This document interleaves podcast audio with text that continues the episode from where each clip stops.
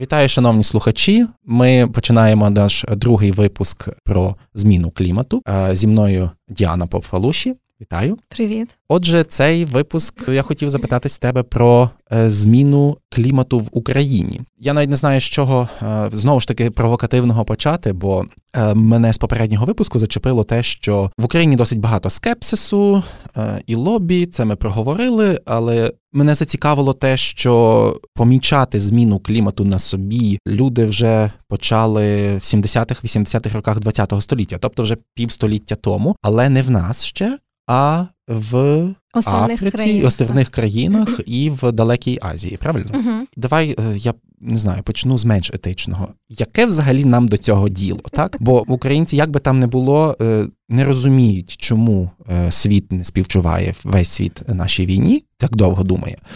Але, чесно кажучи, українці не дуже співчували іншим людям і не дуже цікавилися, що там в Африці, Азії і так далі. Досить часто таке звучало. Тому я почну знову ж такої провокації, е, яке нам взагалі до того діло, що там в тих країнах 50 років тому зміна клімату почалася, е, якщо е, це не мало до нас ніякого відношення. Ну нам зараз це дуже велике діло, тому що я думаю, що ні ти, ні я, ні населення України не хоче, аби Херсонщина стала пустелею через 40-50 років. Тобто ти маєш на увазі, що те, що почалось 50 років тому в найбільш вразливих ділянках е, землі, вже дійшло до нас, грубо кажучи, так Так, абсолютно е, перевага України в тому, що в нас помірний клімат, тобто ми в помірній кліматичній зоні. Ми є велика держава континентальна. в нас немає якби таких островних утворень, крім е, зміїного, і ми знаходимося в принципі в такому дуже зручному положенні. Тобто, в нас є зміна, ну ще про це поговоримо. Тобто така е, чітка сезонність, у нас є сніг, у нас є тепло, у нас є все, що нам хочеться,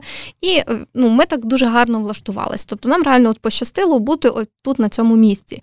Але ті країни, чим ближче вони розташовані, наприклад, до там до екватора, тим сильніше вони відчувають на собі зміни, тому що чим тепліша була погода до того в країнах, тим інтенсивніше зараз на них впливає зміна клімату. Тому що, якщо ми говоримо про там глобальне потепління як частину зміни клімату, то в середньому температура на землі підвищилась на 1,2 градуси Цельсія. В Україні це вже теж 1,2 градуси Цельсія. Здається, що ну, значить, буде не 14 градусів, а 15 градусів влітку. Думають собі люди, але ми тут плутаємо клімат і погоду.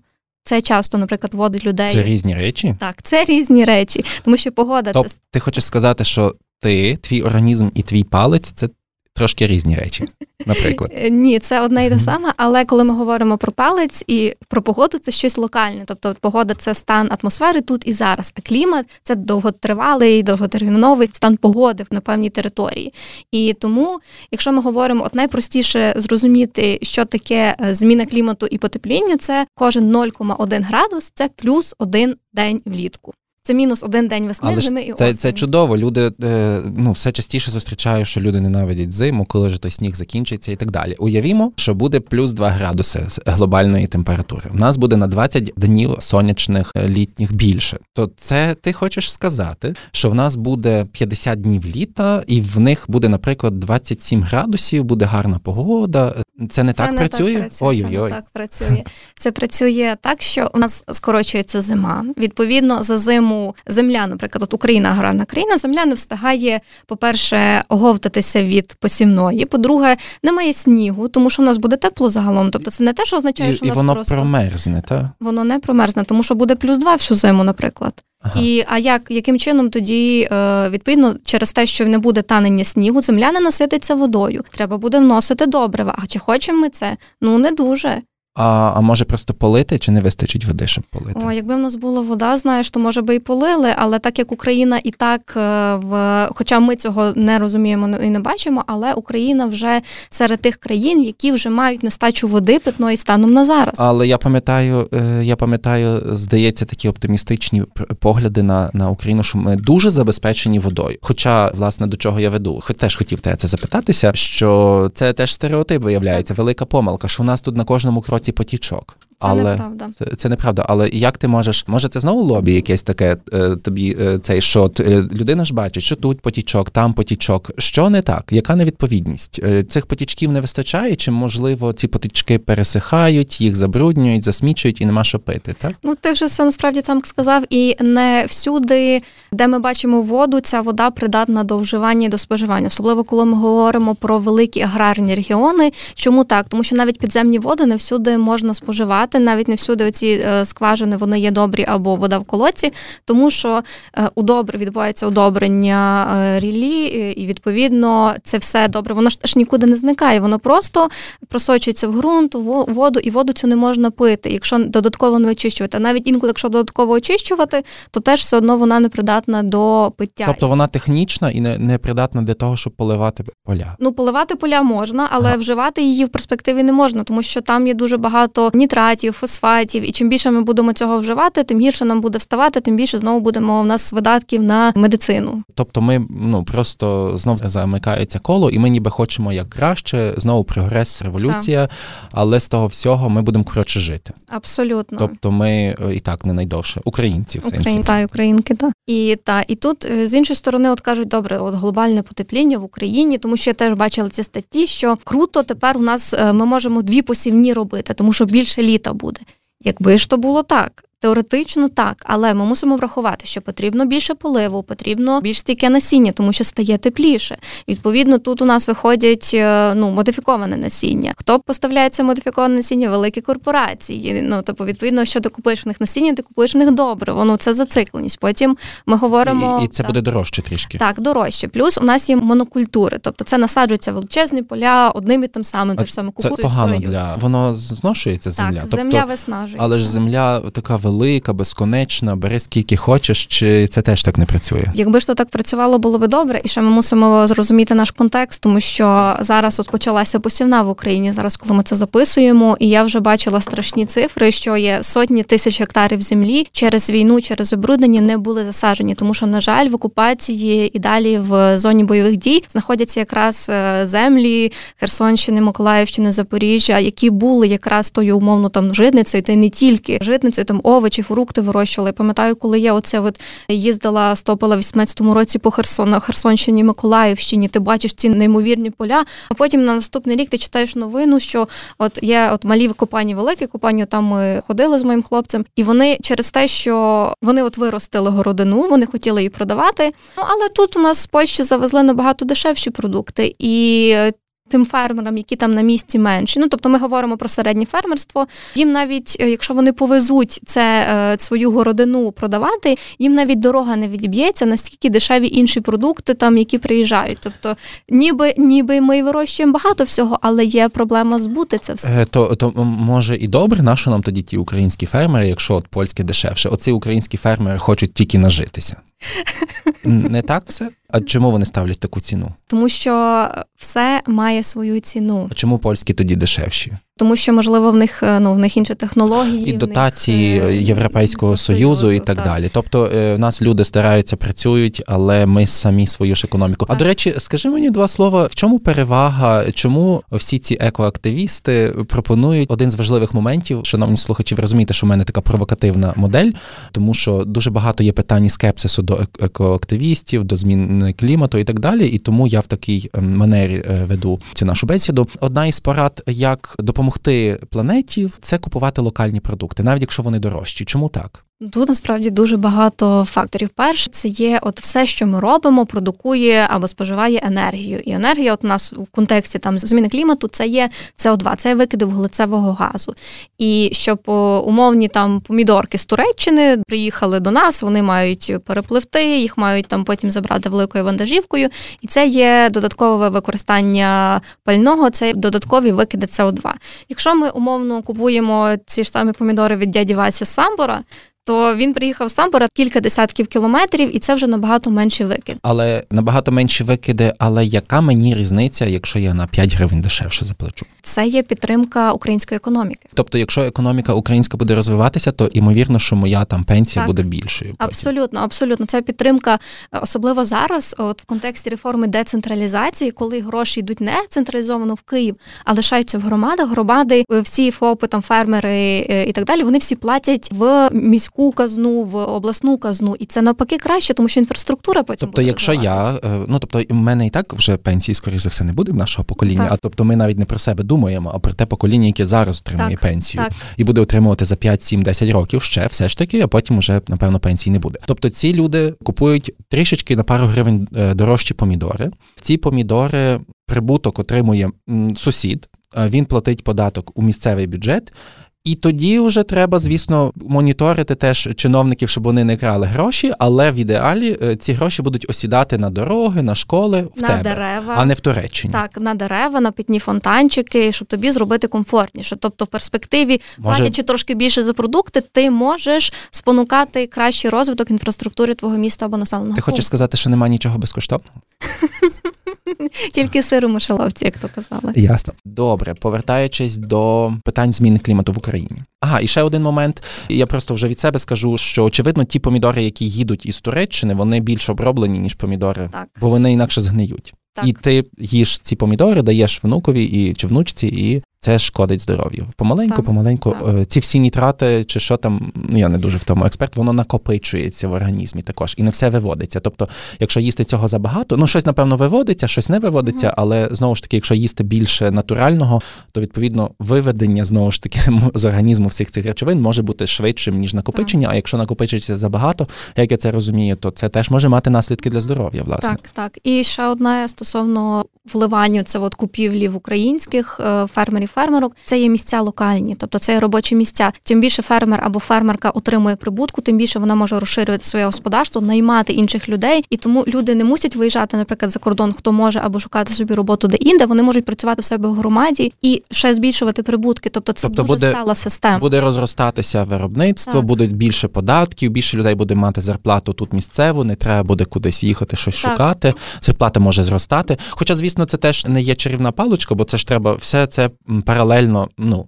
Мати якісь там спілки, щоб фермерів, які раптом починають нагліти, угу, опустити назад до до нормальності, чи е, керувати всіма цими політичними і ну місцевими процесами, щоб гроші йшли туди, куди треба. Але тобто виявляється, купувати свої помідори це теж складова добробуту.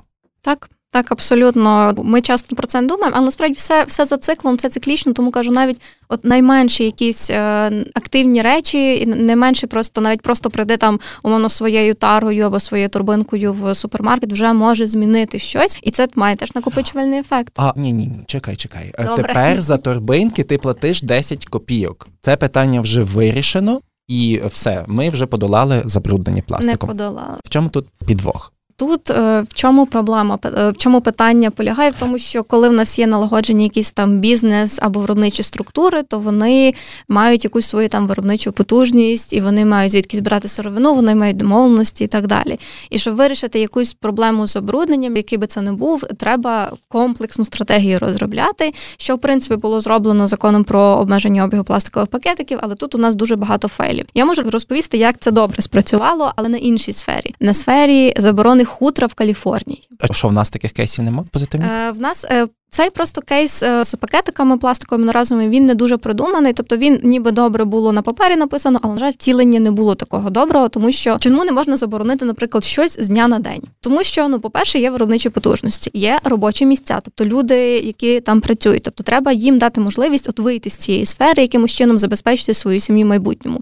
Є вже сировина підготована, є вже вироблені якісь продукти, і їх вже ну не можна. Якщо ми їх викинемо, це спричинить ще більше забруднення, тому е, треба це спожити. Ти хочеш сказати, що це приблизно е, так, як е, діти в 95-му ще отримували свідоцтво про народження вироблене в радянському союзі, тому що викидати шкода, робити нове е, дорого, якщо є, і відповідно це пов'язано з цим. Та що поки переналаштувати так. це все, так. тобто як цей закон вони прийняли, треба було, умовно кажучи, збудувати перед тим сміттєпереробні заводи, людей перевести працювати туди, щоб вони не втрачали роботу, кульки доробити, більше нових не робити. Це все дуже складно. Ну це і, не так і довго. глобально, але так насправді так є. От ну чому я просто навожу приклад тут Каліфорнії, тому що в 2018 році е, в Каліфорнії прийняли е, закон про заборону хутора, який почав діяти 1 січня цього року, 23-го. Тобто, Тобто 5 років. 5 років. 5 років, ну тобто там 4,5, але з якою метою це зробили? Це зробили з метою, щоб дати виробникам і бізнесам можливість перелаштуватися, можливість дати можливість своїм е, працівникам і працівницям знайти іншу роботу і продати те, що в них є. Тобто це вводилося поступово. Тобто, спочатку заборона була на різні там аксесуари, хутряні, наприклад, це і так нікому не потрібно. Потім була заборона з 2021 року, не можна було нову продукцію постачати на ринок. І вже от останні два роки просто розпродувалися ті запаси, які є, і станом на початок там цього року, 23-го року, вже змінилася ситуація на ринку. І це ж саме має бути в інших сферах. Ну тут навіть можна бавитися, якщо би тільки було бажання і креатив. Та можна ж робити всякі маркетингові компанії, що останні хутряні вироби в Каліфорнії, е, супер акція вдвічі дорожче, але не втричі. Купуйте. Тобто економічно можна придумати все, що хочеш. А навіщо це державі? Тобто, можливо, держава ще мусить допомагати бізнесу. Можливо, тут ми я так тебе підводжу до того, що таке держава взагалі, і яка її функція. Ну, держава це структура, якій ми віддаємо частинку свого суверенітету, коли ми голосуємо за партії, президента і так далі. Це фактично структура, якій ми платимо, якій ми віддаємо можливість приймати рішення за нас, яка має забезпечувати наш добробут. Фактично, тобто е, те, що одна людина не може сама зробити, в ідеалі це робить сукупність так. людей. Тобто, це тобто, умовно кажучи, коли держава там зупиняє певні сфери виробництва, переводить на щось інше, щось забороняє, то це в ідеалі мало би бути для того, щоб в майбутньому або наперед, власне, чого бракує Україні, або хоча б як гасіння пожежі, зробити щось е, краще. Так, коли ми бачимо, що йде якась небезпека, загроза.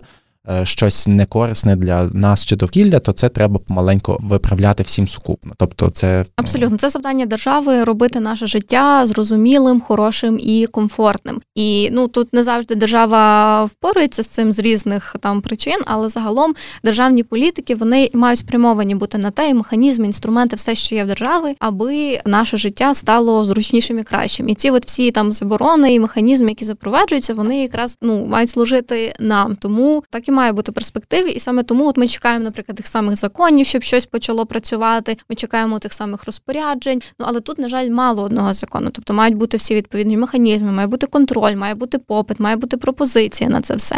Бо якщо, наприклад, я хочу піти і купити там щось е, в кращому пакуванні, але якщо мені бізнес цього пакування не пропонує, то ну я не можу це зробити. Тому тут держава має якісь механізми до бізнесу вживати. Держава має там спонукати, стимулювати мене як споживачку, там якісь е, ну якісь заходи робити, якісь кроки робити до того. Ну але і ми, як споживачі і споживачки, маємо теж показувати наші бажання, наші запити. І таким чином ну воно все працює, воно все теж зациклено, і процеси можуть відбуватися. Зміни можуть відбуватися тільки тоді, коли працює цей такий умовний трикутник: громада, влада і держава. Тобто, коли всі співпрацюють між собою, коли всі хочуть е, досягти якогось там хорошого результату. Ну але тут питання до того, як ми бачимо цей результат, і він не завжди чекай. Мені щось не подобається до чого ти ведеш. Тобто, ти хочеш сказати, що не буде так, е, що держава все зробить за мене.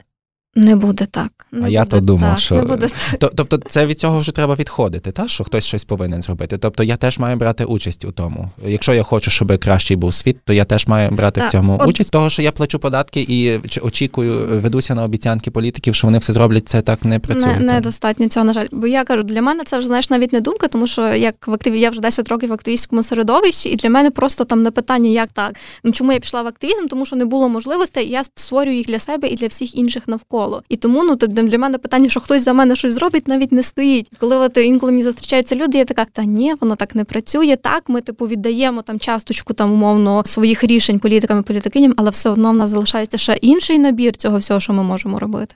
Ну крім того, що політики це ж найняті працівники, так а не чарівники. І це ми забуваємо. До речі, це ми забуваємо. Ми забуваємо часто про підзвітність політиків і політикинь нам, тому що це не ми їм винні щось, а це вони насправді нам купу всього винні. Ну але ми зараз вже зайдемо та, в політику. Ми, ми, та. Та, ну нас завжди ну дуже цікава розмова. І повертаючись знову ж таки ще до теми такої нашої основної цього епізоду про зміни клімату в Україні, теж мені скажи, чим воно міняється, бо ти кажеш про ми говорили в першому епізоді про деякі сплутування, але й водночас деяку тотожність е, і пов'язаність глобальної зміни клімату і потепління. Ми говорили, що глобальна зміна клімату правильно називати, але найвиразніший показник і першочерговий це потепління. От ти кажеш про постелення на півдні, а тут раптом в нас, ну ми так ніби говорили теж, здається, в цьому випуску про ймовірність тепліших, більше сонячних прекрасних днів, але виявляється, це так не працює. А а може таке бути, що багато дощових днів е, влітку все одно. Просто деякі дні будуть мати мало не по 50 градусів uh тепла і помре там половина сусідів старших, не дай Боже. Тобто, все все це негативно. Але як же ж з тим, що от весна псується, і от багато холоду? Тобто, де тут е, підвох? Ти ж ну, ми ніби говоримо про е, глобальне потепління. Чому холодні деколи навесні у Львові? Тут я б сказала такі два фактори. Це перше, це є, от коли в нас е, раніше, от ми згадуємо там, ми ми можемо з тобою згадати своє дитинство, коли от зима було чітко сніг великий, весна було незрозуміло, літо було стабільно тепле, і осінь була стабільно така холоднувата. Зараз ми бачимо зміщення. От буквально останні там 10-15 років ми бачимо дуже сильне зміщення е, цієї сезонності, тобто немає цієї чіткої сезонності. Ти хочеш сказати, що те, що скептики зловтішаються, що навесні похолодання і нема ніякого потепління глобального, може бути наслідком того, що сніг вперше випав цього року десь 17 січня. Це і тобто це виявляється пов'язано. Це Якщо в нас в грудні взагалі нема холоду і набагато тепліше, ніж звичайно, то ось і наслідок, що весна просто холодна, і тут нема ніякого, нема чого сміятися Ні. з екоактивістів, які кажуть про глобальне потепління. Так. Тобто це просто сувається сезон. Абсолютно сувається, розмиваються межі і воно все переноситься. І плюс другий фактор це є непередбачуваність погоди. Тобто глобальна зміна клімату одним із показників є те, що е, природа стрибає, так. Е, і е, те, що пам'ятаєш років там коли почалися всі ці інтернет-передбачення погоди, всі плювалися, що він не точний. Потім був така епоха, коли мало не до хвилини передбачали дощ, а тепер знову стає не менш можуть, точний. Та. Чому? Тому що вже настільки атмосферний тиск, атмосфера швидко змінюється, рух повітряних мас він вже не є такий контрольований. Те, що ми говорили в попередньому епізоді, що течії змінюються, рухаються вже не передбачено. А течії тільки не тільки в воді, а ще й в повітрі. Так, так. Тобто це все пов'язано.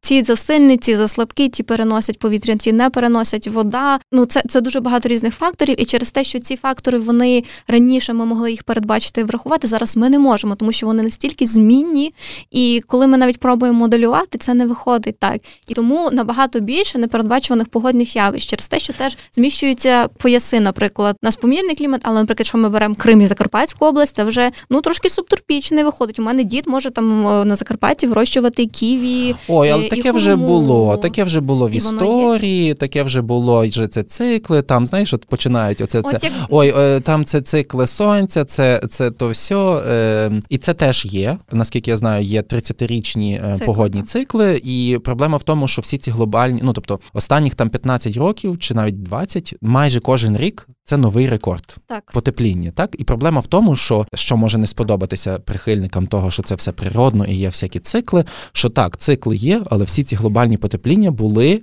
у цей цикл якраз холодний, 30-річний холодний так. цикл. А що тоді буде 30-річний цикл теплий, теплий коли так. він якраз почався оце от цими так. роками? Якраз якщо почався. ми так, якщо ми говоримо про цикли, то в нас є якби і повернення назад, тобто повернення до норми. А тут ми не повертаємося до норми, тобто стає все сильніше, все тепліше, все частіше і все гірше.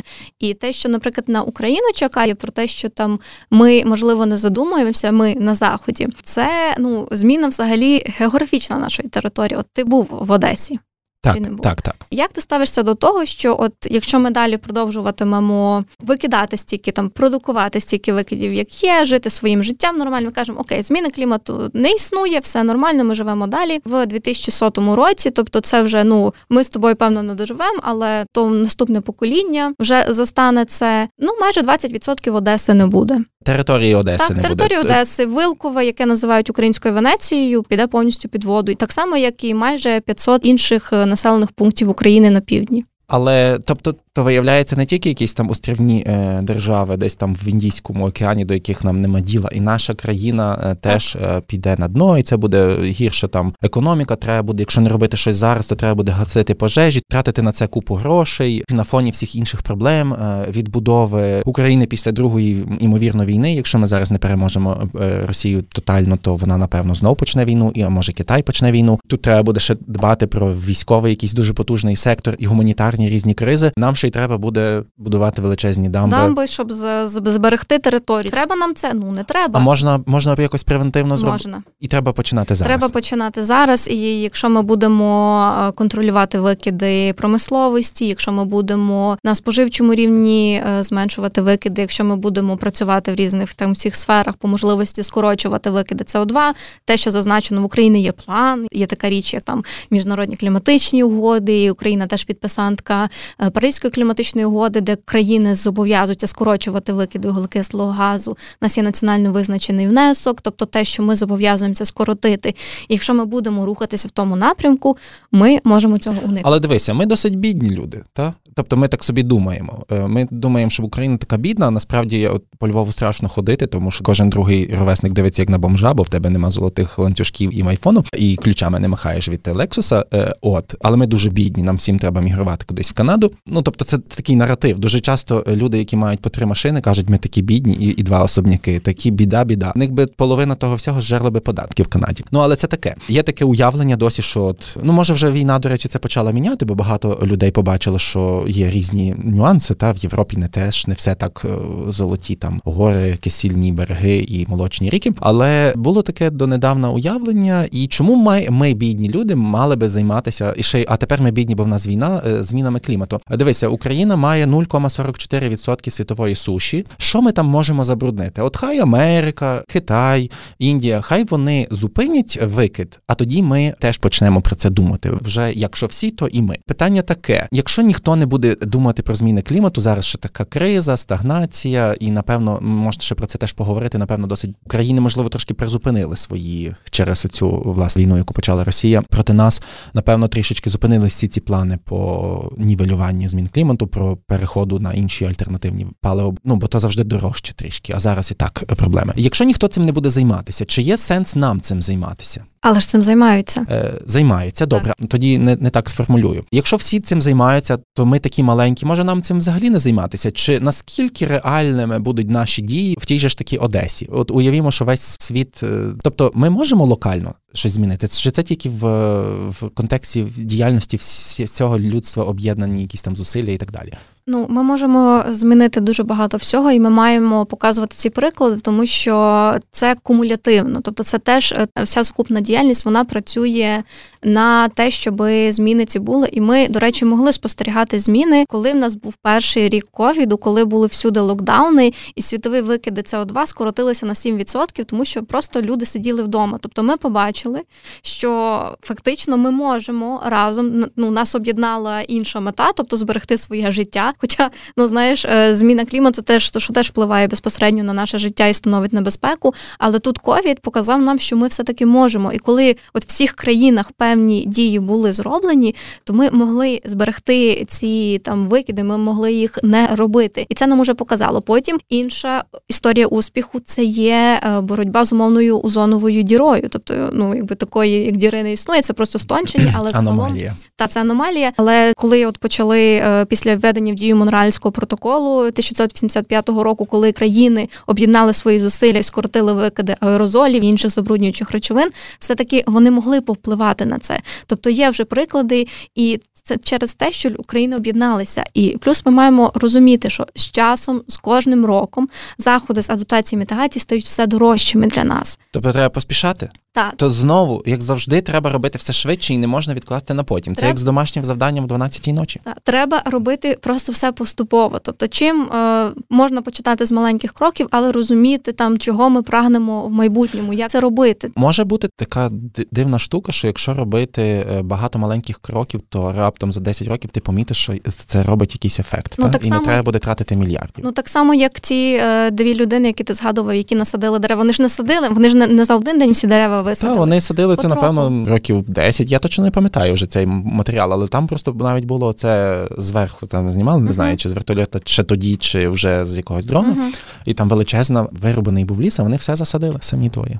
Ну абсолютно, і це так і працює. Тобто, всі маленькі кроки, які ми нарощуємо, все, що робиться всюди, на всіх там частинах е, світу, це все призводить до змін. І коли ми говоримо от про підтоплення, які загрожують Україні, наприклад, це ж не тільки там е, руйнування інфраструктури, це е, кліматичні мігранти, мігрантки. Тобто, це вже явище існує зараз станом на сьогодні. В Україні ще поки що ні, але це теж, якщо ми не будемо робити зміни, це теж нас чекає. Ти, ти маєш на увазі, що мешканці із тих 500 селищ південніше Одеси вони не будуть е, сидіти і дивитися, як їх затоплює, а вони підуть кудись е, мешкати в інші місця України. Та і скоріш за все в якісь великі міста, які Так. і так перенаселені, тому що в нас будують будинки догори, а доріг нема, а нормальних і це все теж комплексні проблеми. Але як би там не було, ці люди не Їм захочуть залишатися на дні океану, а захочуть пересунутись кудись, і це теж буде навантаження на соціальну якусь сферу так. держави. Та? І це ми бачимо вже, і це ми бачимо вже з інших країн. Ми бачимо, як острівні країни, от Індонезія, через зокрема зміну клімату, переносить свою столицю з Джакарти на тисячу кілометрів глиб острову. Тобто, А це через те, великий що- острів. Так, це великий острів, і ми розуміємо, що через те, що постійне підтоплення, що постійно ну місто не витримує, місто просто сиплеться через те, що берегова лінія осипається, хвилі сильнішають, рівень моря піднімається. Тобто дуже багато різних факторів. Так само місто будувалося, місто не є стійким до е, цих опадів, до яких теж вони не готувалися. Так, це типу це тропічна країна, але все одно, коли річна норма випадає за добу, ну це не є нормально, і місто до цього не готове. Відповідно, вони переносять столицю. Ну і тут таке останнє знову ж таки нагадую шановним слухачам, що я провокатор сьогодні. На завершення про справедливість і несправедливість. Зараз будемо обігрувати, тому що дуже часто люди почуваються в несправедливому становищі, коли це стосується е, їх особисто. Ну це нормально, так, але деколи е, забувають про несправедливість щодо інших. Цю справедливість бачать е, деколи тільки з однобоко. Але от українці бідні, нещасні, знову ж таки, ми нічого не робили. Чому ми маємо зараз оце от розгрібати? І тут я тебе підводжу до того, щоб ти сказала кілька слів про те, що ми все ж таки зробили для того, щоб клімат потеплів в останні десятиліття, в епоху розквіту радянської промисловості і таке інше. Ну, ми були в радянському союзі, тобто велика частина промисловості, те, що ми зараз згадуємо, ну на жаль, сумнозвісний Азовсталь, дуже багато металургійних заводів, які на території України знаходилися і працювали довгий час, не контролювалися відповідно викиди, не стояли фільтри, і це забруднення, яке в перспективі через хороші фільтри можна би було попередити, воно в нас є, було і залишається.